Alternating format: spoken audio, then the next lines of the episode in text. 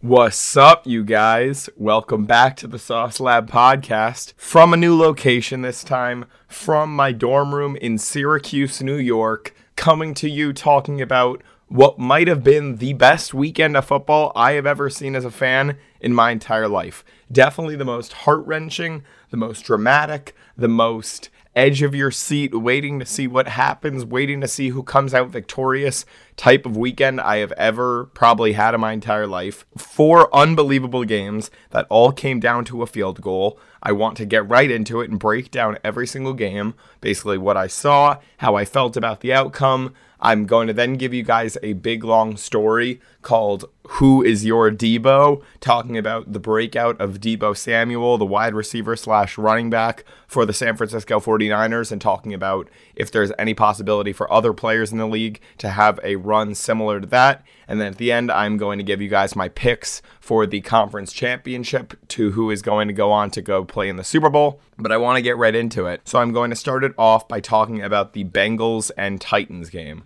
So the first thing that I have to say clearly is Joe Shiesty is that guy Joe Burrow really seems like he has the confidence and swagger to take over the league for the next 10 plus years. I've said it so many weekends in a row, and I'm so glad that the prophecy is finally coming true. If you guys remember, think back to the beginning of the season. I had on my list of breakout players for this year. And I know that a lot of people expected him to be solid, but I had him number one on my list. This was the guy that I was banging the drum for, saying that he had superstar potential and the possibility to do something similar to what he's doing right now, which is putting this entire team on his back, changing the landscape of a franchise, making a fan base so happy for the first time in 40 ish years. The Bengals fans are looking at him like a savior. I was talking with one of my friends. I think that this might be one of the most liked players in the entire league, that nobody really has a problem with him. All he does is continue to have this young, cool swagger, really embodying the face of this new young quarterback generation and this movement. And I want to tip my hats to him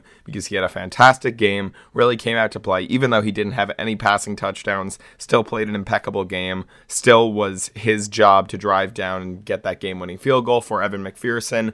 The confidence in Evan McPherson, too, I just need to point out. But now I'm going to talk a little bit about the Tennessee Titans side. Derrick Henry, in my opinion, really did not look like himself out there. Definitely, he was still banged up. I know that he was playing with an injury plate on his foot. I'm not sure where that is, how that really even works, but that clearly is a setback for him. He didn't look like the same explosive dominant guy. I also didn't see him breaking out too much in space because I think that the defense did the Bengals defense did an incredible job of stuffing up those holes both on the inside and on the outside, not really allowing the Titans to play that slow monotonous game. Yet overall, it wasn't like on the other side Joe Burrow was slinging it like no other. He had a very efficient and good game. Yet the Tennessee Titans defense really came to play, especially that front seven. I remember last week just literally saying Denico Autry, not a big deal. Harold Landry, Jeffrey Simmons, these guys were all big deals. I was definitely very wrong in that area, and they ended up coming out there and having a playoff best nine sacks in the game. Unbelievable. Clearly proving to me and to all the fans all around not that they should have gotten Penei Sewell instead of Ja'Marr Chase, but that next year the number one priority, and I think that this is always the prior the biggest priority when you have a young quarterback who's evolving into the game. I really do like their left side, but on that offensive line, the entire right side and center need to get scrapped and put some new guys in there because they do not know how to block for their life. I mean, I think he didn't even play a great game, but Jonah Williams and Quinton Spain really seem like the only two guys that could possibly stay for next year. Spain definitely very old and could honestly take a step back. So I would not be surprised if they go out there, spend a ton of money in free agency and draft capital in the draft to just try to completely reinforce that offensive line and not allow something like a nine sack game to happen against Joe Burrow. But I think that that also just gives credit to how great he was, that he got sacked that many times, was really not able to do much on those plays, and that led to so many monotonous drives that ended at punts, and he still came out with the victory. I also really, really, really need to give tip my hats to the Bengals secondary. Eli Apple, Chidobe Awuzie, Jessie Bates coming out there and looking like, in my opinion, say a top 12 secondary in the NFL. All the players really stepped up. Um, Mike Hilton as well had a really defining pick And that is a unit that originally I was thinking was going to be a very big problem for this year, and they've completely proved me wrong. Guys that I never thought would step up to the place that they are right now have, and I really need to tip my hats off to that. The last thing that I'm going to say about this game is back on the Titans side. I know that I've been flipping all over, but looking at the quarterback spot, I've said it. Last year, I was very, very high on Ryan Tannehill, and he had the stats to back it up. So going into the playoffs, I was definitely really confident in him in the play action game and stuff like that. But as of late, he has completely just destroyed that knowledge that I had previously, and now I think that he is not the guy to get it done. If the Titans want to go on to make the Super Bowl, to go on to make the conference championship once again, with Derrick Henry being this bell cow back in their backfield, which I definitely still think is possible, they will probably need to have an upgrade over Ryan Tannehill. And I know that that is so hard to hold on to within the time span of when Derrick Henry is still this elite mauling running back because I think that his shelf life will only be three to four more years, and Ryan Tannehill is at a good age where he could probably put up at least solid production. So I could definitely see a way that the Titans stick with both. They just try again next year. They make the playoffs on a very low seed and again get bumped in the first round, which just seems like the recipe when you have when you're going up against a elite quarterback like Joe Burrow, like Patrick Mahomes, like Josh Allen, like say that if they make the playoffs next year, Justin Herbert and Lamar Jackson, two other guys that I really think that if the Titans go up against them, I don't see those guys guys falling to Ryan Tannehill and the Tennessee Titans. So I think that a coach, a quarterback change needs to be in the fold for them at some point very, very soon. The next game that I'm going to be talking about is the 49ers versus Packers game, a crazy one as well, which left a very sour taste in my mouth. Ultimately, I think that this really was Aaron Rodgers' last game in Green Bay ever again. I think that this year he's going to be doing a very big Tom Brady esque move in the offseason to another team and shocked the world. What really left such a disgusting taste in my mouth and made me so upset about this whole thing and the whole situation of Aaron Rodgers losing in this final game is that he did not play well and he didn't get any final farewell, any big play, any big stat line, any storyline to go along with it. It was literally just a very, very small scoring, ugly game where basically I'd say that the biggest factor to the Packers losing was their secondary that led up a blocked punt and a blocked field goal, which ultimately led to great field positioning on the blocked punt, which led to seven points for the San Francisco 49ers, as well as the blocked field goal, which took away three possible points. That's a 10 point swing, and the Packers only ended up losing by three. So, really just left a disgusting taste in my mouth to have the final game be decided by something that is so out of his reach. I think that the defense played a good enough game, the offense played good enough. Clearly, he did not go over and beyond, have this unbelievable connection with Davante or Cobb or Lazard or any of these other guys that I thought could have really had an unbelievable day against a so so secondary. We saw that very, very long reception and run by Aaron Jones, which definitely gave me some hope for Aaron Rodgers for the rest of the game. But after all of that, the defense really held it down. Five sacks on Aaron Rodgers. He's been doing a very, very good job this entire season of getting the ball out a lot quicker than usual. But when you have Nick Bosa and Arik Armstead rushing at you from both sides, it is so hard to contain that type of thing. And clearly that was shown. The Packers offense, which is usually one of the most prolific high scoring offenses, can easily have these crazy drives. Really only had one drive that they could hang their hat on being that great and the 49ers came out victorious. I love to see a great underdog story. I thought going into the year that the 49ers are similarly in, in the same class of these other teams, but like even this game, there were so many uh, unbelievable drops in that first half. Garoppolo looked terrific. It was really the Deebo Samuel show. He's proving that he is a top five quote unquote weapon in the league because we really don't know what position he is. I'll definitely get into a lot more about Deebo later. But like I said, sour note for Aaron Rodgers and time for him to move on to his next chapter of his career. The next game that I'm going to be talking about is the Rams Buccaneers. This one to start this day of football.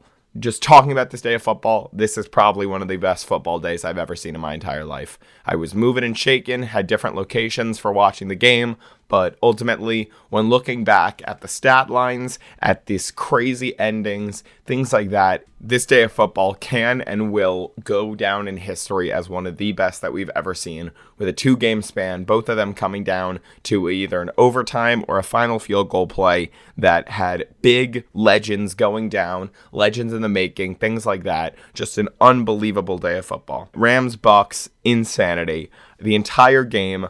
Rams came out to a very, very strong start. All three phases of the team looked like the Rams were in favor. The offense was clicking with their pre snap motion, their movement. Cooper Kupp getting easy receptions in the inside. Van Jefferson actually looked a lot more like a normal route running type receiver rather than just a fly and go long type guy, which I really like to see out of him. Odell Beckham Jr., like I've continuously beat the drum of, and like I said last week, he was going to be so, so pivotal in this game and he was that and so much more was such an elusive great receiver could make cuts on the dime like any other elite wide receiver with the ball in their hands in space in the entire NFL and I really love to see him go back to that elite level especially on a team with so much talent in these big games with everybody watching, Odell Beckham Jr. is clearly that guy, clearly with all the pressure on him, all of that in a new playbook, new offense, new scheme, has taken on that role and has taken it to a whole nother level. I'm so glad to see Odell Beckham Jr. cooking. Another guy that I have been such a fan of for the past near decade that I'm so glad to finally see take this W would be Matthew Stafford. Let me go back to the game a little bit more. So, th- first half, Rams have it in all three phases. I just continued to say Brady still has it, Brady still has it. It's a Brady type game. And I, I, really do think that even though Brady does obviously help the receivers and the tight ends the most because he's actually the one throwing to them, I think that there is a weird effect on the field that when Tom Brady's team is down, everyone steps up, whether that is special teams, defense, O line, coaching, everything just because of this passion and the relentlessness of the GOAT of NFL, the best accolades player in football history, being on your team, you just have a requirement and an obligation to fulfill his needs and get him to where he needs to go. So I just continued to think that throughout the entire game, even into the second half, even going into the fourth quarter, I was like, this is still Brady's game. And then that Mike Evans touchdown happened over Jalen Ramsey's head, and I said, oh my wow, it is over. I thought that that was going to be the game sealing thing. This was going to be Tom Brady's quarter for the rest of the quarter. Go back and do what he has always done. They then, the next next drive, the Rams start driving down the field. Cam Akers fumbles the ball, picked up by the Buccaneers, right back into field goal range, and Leonard Fournette runs it in for a touchdown with I think around three ish, four minutes left. Unbelievable. I'm like, wow, Brady does it again. Mark it on the calendar everyone's going to be so upset. I'm looking forward to all the people on social media saying Brady has finally done this. I see accounts saying I'm deleting my account if Brady comes back and wins. And then who steps onto the field with only a couple minutes, I think a couple seconds left actually, it was Matthew Stafford and that LA Rams offense. Matthew Stafford to Cooper Kupp, already the Triple Crown winner for wide receivers, most receptions, most yards, most touchdowns in the NFL this season. Been so prolific out of the slot. And you guys have heard me say, I think that he is incredibly elite talent level, but compared to these guys like Justin Jefferson, Tyreek Hill, Davante Adams, he's just not that type of player. But this play was something that I have not seen out of him all season. This fly go out of the slot, Matthew Stafford uncorks it all the way along to him. So incredible to see. Poetry in motion. Stafford throws it down has done what he's done best. If you guys have seen the clip on YouTube and NFL films of Matthew Stafford yelling clock it back when he was a Detroit Lion and then ends up jumping into the pile to score the game winning touchdown, it looked so reminiscent of that exact play as he's running down the field yelling clock it, clock it, clock it, move quick. You could see Tom Brady's defeated face on the sideline, and then Matt Gay walks out to go in and hit the game winning field goal to get the Rams the victory three points over the Tampa Bay Buccaneers.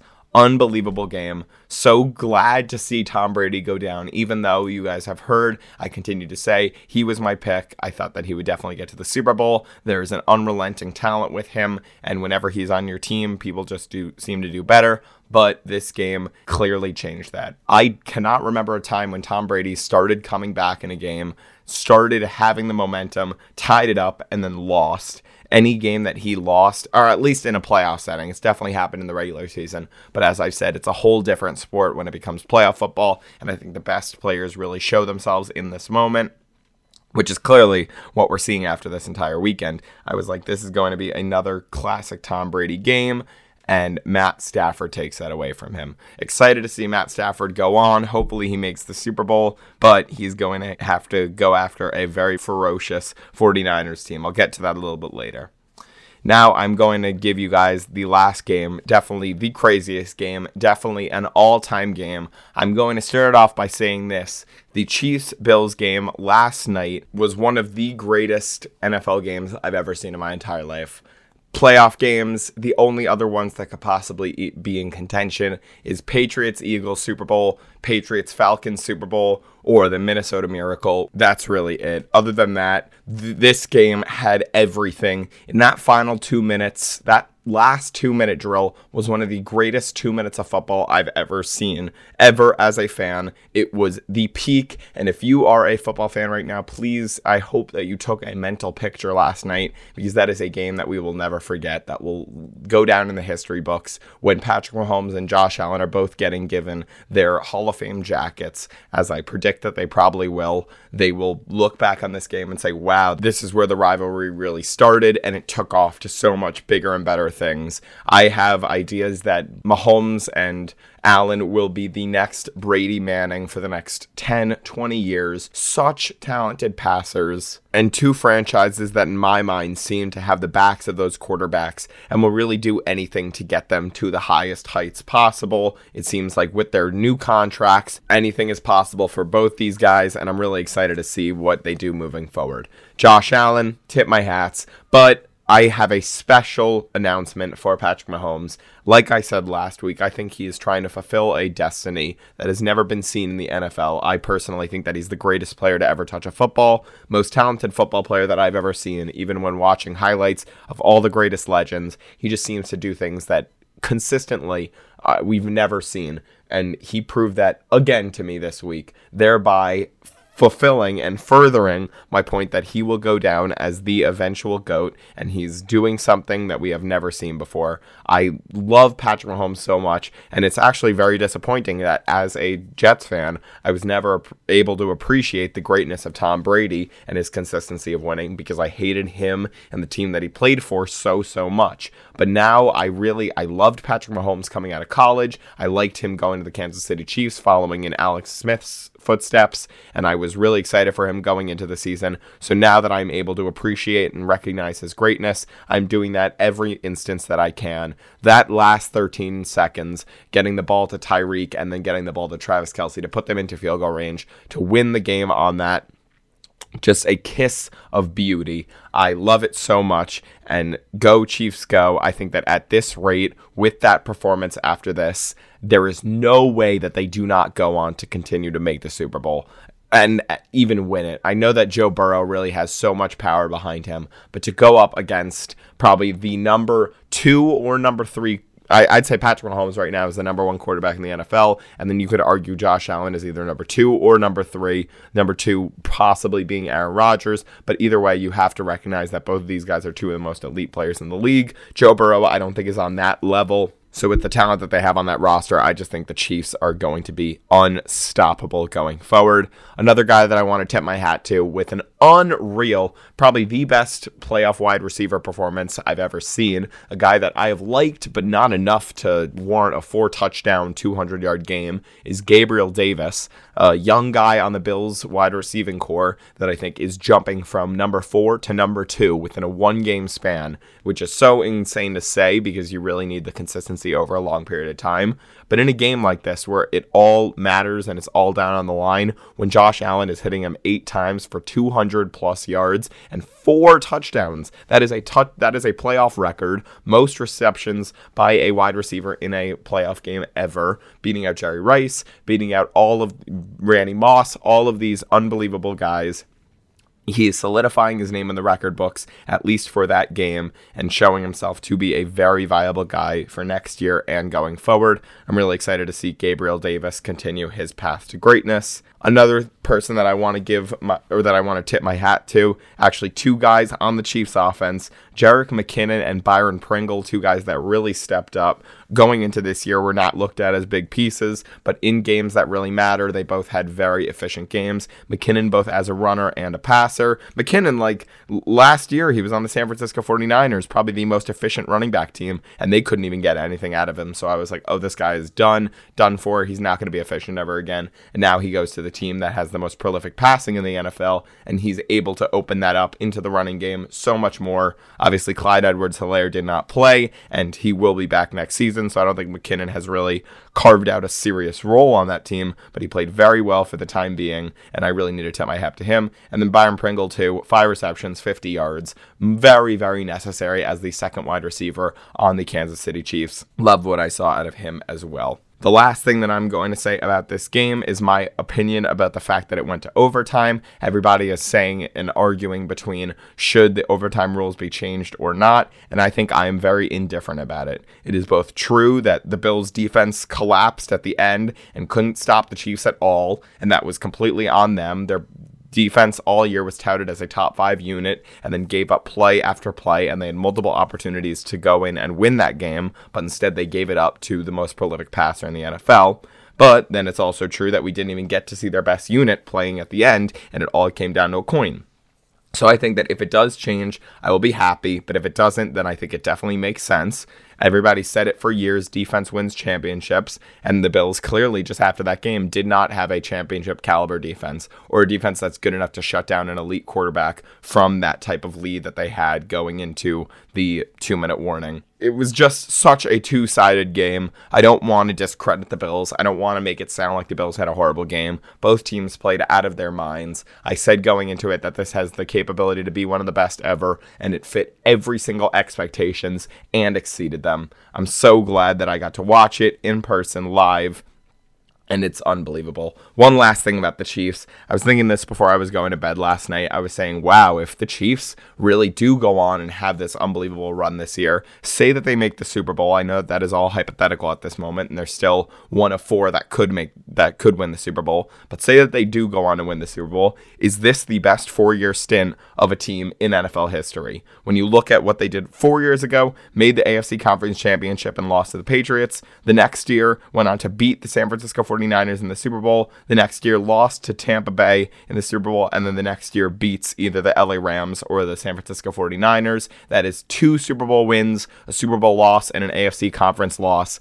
I was looking it up this morning. Who else could be in contention for that? The 2003 to 2007 Patriots, the 2015 to 2018 Patriots, the 80s 49ers, the 60s Packers, something like that but the Chiefs definitely need to be in that discussion, at least for a top three four year stint out of any team in NFL history. It is Patrick Mahomes solidifying himself very early on his career. And I could make the argument, honestly, that if he were to retire today, it could be a Hall of Fame career already. He's just played so great in his limited amount of time. I know that he has, does not have the stats to back that up, but the accolades and the things that he's done in his short lived prime, wow. Wow, wow, wow. I cannot stress that enough. He's doing things that I've never seen, and I'm so glad that I'm getting to watch it during my time as a football fan. The next segment of the podcast is going to be about a guy named Deebo Samuel. You, if you guys have been watching the 49ers game, you clearly know how unbelievable this dude has been.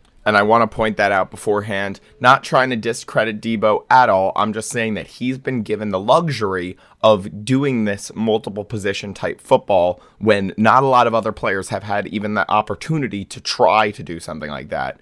And I want to, in this episode, talk about some other players that could do something very similar to what Deebo has been doing, especially going into next year as offenses are evolving, things like that. So while he has been electric in the role of outside wide receiver, slot wide receiver, and running back, there are other players that would fit perfectly into a similar role and haven't been given that opportunity.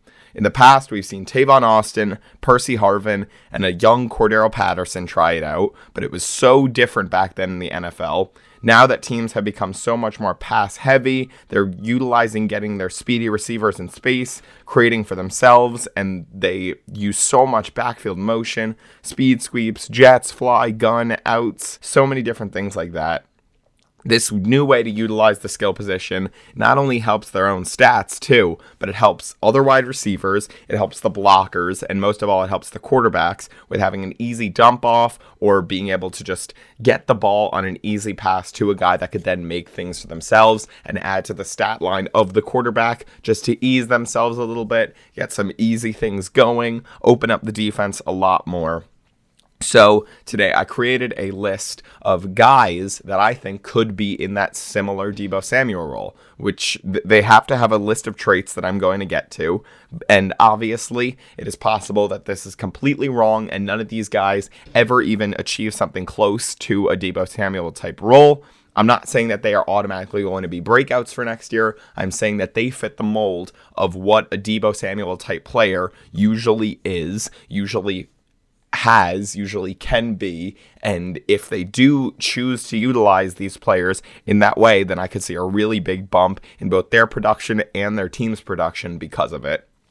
So the traits that I have been that I have written down as somebody to become a Deebo Samuel would be that they need to be very very fast, have a low fumble rate, like very good at carrying the football, high IQ and has been playing football for a somewhat long time, knows the game, knows different concepts, and is okay with doing these pre snap motions. They already have had the ability to line up at different positions, so they're not new to, to doing different positions and going to different places. They have enough strength to work in the in the blocking game as well, so they can't just be super thin run type players. They need to also be at least solid in the pass block game and in the run block game if they're going to be used like the Swiss Army knife. And last but not least, they need to be willing and able to be the focal point of an offense. It means that they are going to be getting the ball 20 times a game, 10 times in the reception category, 10 times in the rushing category, sometimes 15 5 on either way. And that is just what I expect out of this Deebo Samuel Swiss Army type guy. So I have my list of my five guys that I think would work best in this role. Number one, and I think the most confident that I have, is Jaylen Waddle this coming year's sophomore, this past year's rookie, who actually this year set the record for most receptions by a rookie in a season in NFL history, which already gives me more than enough confidence to put him in the be the focal point of an offense. He was already so electric when he has the ball in his hands, can easily make yards in space, can fake defenders out, is definitely in the class of top 5 fastest wide receiver in the entire NFL and I think that he will definitely work best in this role. I think that that means lining him up at running back, lining him up in the slot, very close, having a lot of pre snap motion, fake end arounds, but also I think just straight out of the backfield, running back type runs. I think that he would do very good in that role, and I really want to see that also with Waddle, I think that him doing these speed sweeps and things like that will open up the offense so much more, make it so much easier on Tua to do his easy yardage. He's already so great at short accuracy plays. He knows how to get the ball into his receivers' hands and let them work. So why not do it out of the backfield as well as within the five yard line. I think that Waddle is the perfect candidate for this, and I could really see him taking on a similar role and having Deebo Samuel type numbers next year. That would be just stupendous as a fantasy owner and as a football fan in general. The next guy that I have to put in here is a guy who did something very similarly last year, but or 2 years ago, but then this past year we actually haven't seen a lot of him because he's been injured, but now that he's coming back fully healthy next year, I think that we could see a similar role and that is Curtis Samuel of the Washington football team. Originally, he was doing this on the Carolina Panthers, both lining up at wide receiver and as a running back when Christian McCaffrey was out with his injury 2 years ago.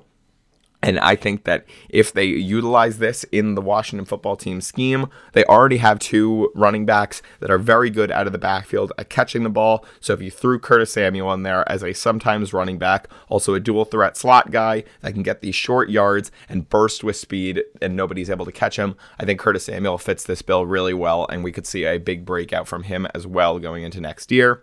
The next guy who I think fits this bill, I don't think it's necessary for him to break out because I really have him as one of my favorite guys going into next year. And that's already a little preview because I really like where this guy is going, especially with the quarterback at the helm. But if he chooses to utilize this Deebo Samuel role and whoever their new coach is chooses to go this route, then I think Darnell Mooney could be the next Deebo Samuel. This Swiss Army type, he's very, very good at pass blocking and run blocking, especially for his size, super fast, super elusive, great at making cuts and changing direction on a dime.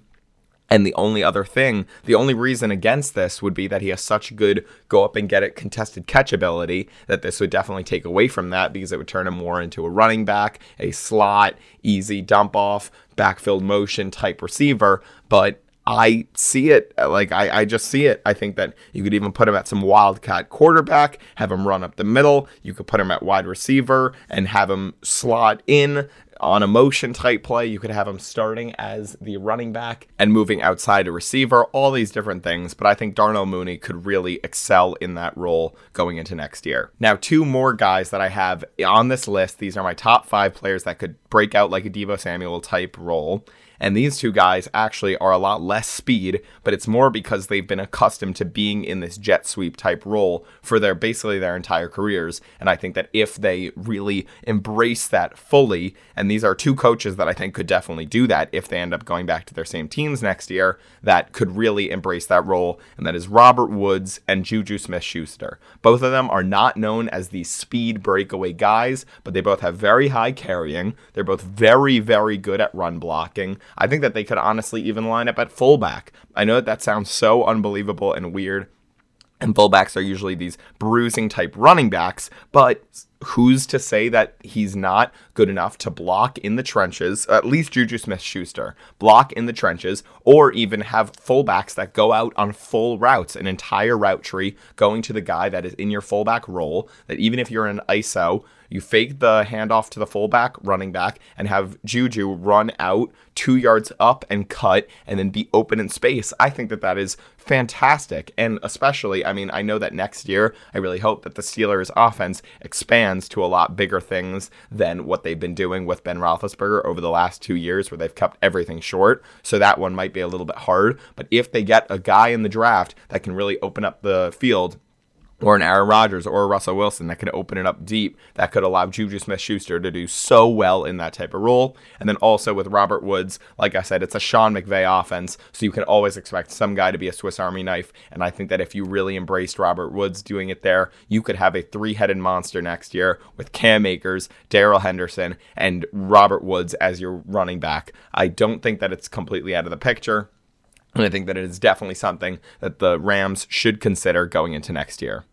Now, I have other guys on this list, but these are not the ones that I'm so confident in can do it. I'm just saying these are guys that have the capability, that fit these traits, that fit these styles, and if they were to do it, it would probably end well. It's just they're not a top five pick for me. The first here is going to be guys that are already unbelievable at their positions, but can still work in that role, and that is Tyreek Hill, Cooper Kupp, Terry McLaurin, and current Cordarrelle Patterson. Those four guys I think would work very well as a Deebo type time to break out. These are two guys that are young and haven't hit that next echelon. And if they take on this Deebo type role, then they definitely could. And that is Hollywood Brown and Rondale Moore. And then the last tier is going to be be more productive. These are veterans who have been in the league for a pretty long time and have really never been anything. And if they wanted to take on a role like this, if the coach put them in a role like this, then maybe they could go from average bench type player, average role player, to a star in this league and that is Marquise Goodwin, J.D. McKissic, James White, Bryan Edwards, Lynn Bowden Jr., Quez Watkins, and KJ Hamler. All of those guys I think could work. They're not my highest pick, but they definitely could work in that Deebo role. Alrighty, and now for the last segment, which is going to be my picks for next weekend. You guys have heard me give my picks every single week. As of right now, I am six and four on my playoff picks, and I am ultimately very upset about that. I thought that I could easily be eight and two at this point, but there have been so many weird upsets. There have been so many flips, and I think that six and four is around where the majority of people stand with their records from when they predicted the playoffs. So I'm not saying that I'm so far off, but I'm also thinking that I could have definitely done better. I'm going to have my two picks for this week. Number one, in the AFC, like I've said before, the Kansas City Chiefs seem like they cannot be stopped. Joe Burrow definitely has it in him. The offense is going to be prolific and it will definitely be a high scoring game, but I have the Chiefs coming out 33 to 27, beating the Cincinnati Bengals to go on and make the Super Bowl. And then in the NFC, I have the LA Rams taking it Matthew Stafford, a guy who has been in this league so long, has number has touchdowns and yards to call himself a Hall of Fame career, but really no playoff experience, and now finally goes on to go play Patrick Mahomes in the Super Bowl. I could argue that Sean McVay is the best coach in the entire playoffs that's left right now. He's consistently shown time and time again that he's so good. Aaron Donald proving that he is that guy. Jalen Ramsey still locked down. Cooper Kupp, the best wide receiver on paper this season, statistically wise. I have the LA Rams going on to beat the San Francisco 49ers in a not so handed, but a close 27 to 20 game. That would mean that if my predictions are correct, it will be a Chiefs Rams Super Bowl where the best quarterback will have to go up against the best defensive tackle and best cornerback, which is a show that I will never want to stop watching. So I'm very excited to see what comes out of next weekend. I'm very excited to give you guys my next episode. Obviously, classes are now starting back up for Syracuse, so I'm getting back into the swing of things, getting busy once again. But I still need to give you guys my takes, still need to break all the NFL stuff down for you, and the Sauce Lab podcast will not stop. I love you guys, love making these episodes. As you guys know, we're now year like we're now edging up on a year of doing the podcast, which is so insane. I'm very proud of myself for continuing to keep this thing up, for continuing to make my picks, and hopefully when I one day do something in the sports media world or wherever whatever I do I'll be able to look back on the podcast and say, wow, this is hilarious back to my college days with my picks and things like that. So, thank you guys so much for listening. Hope you guys liked the episode. Hope you guys liked the Deebo article. I really spent some time thinking about that one because I think that the idea of another Deebo in the league would be so, so crazy. Love you guys. Looking forward to another amazing week of football next week. Conference playoffs.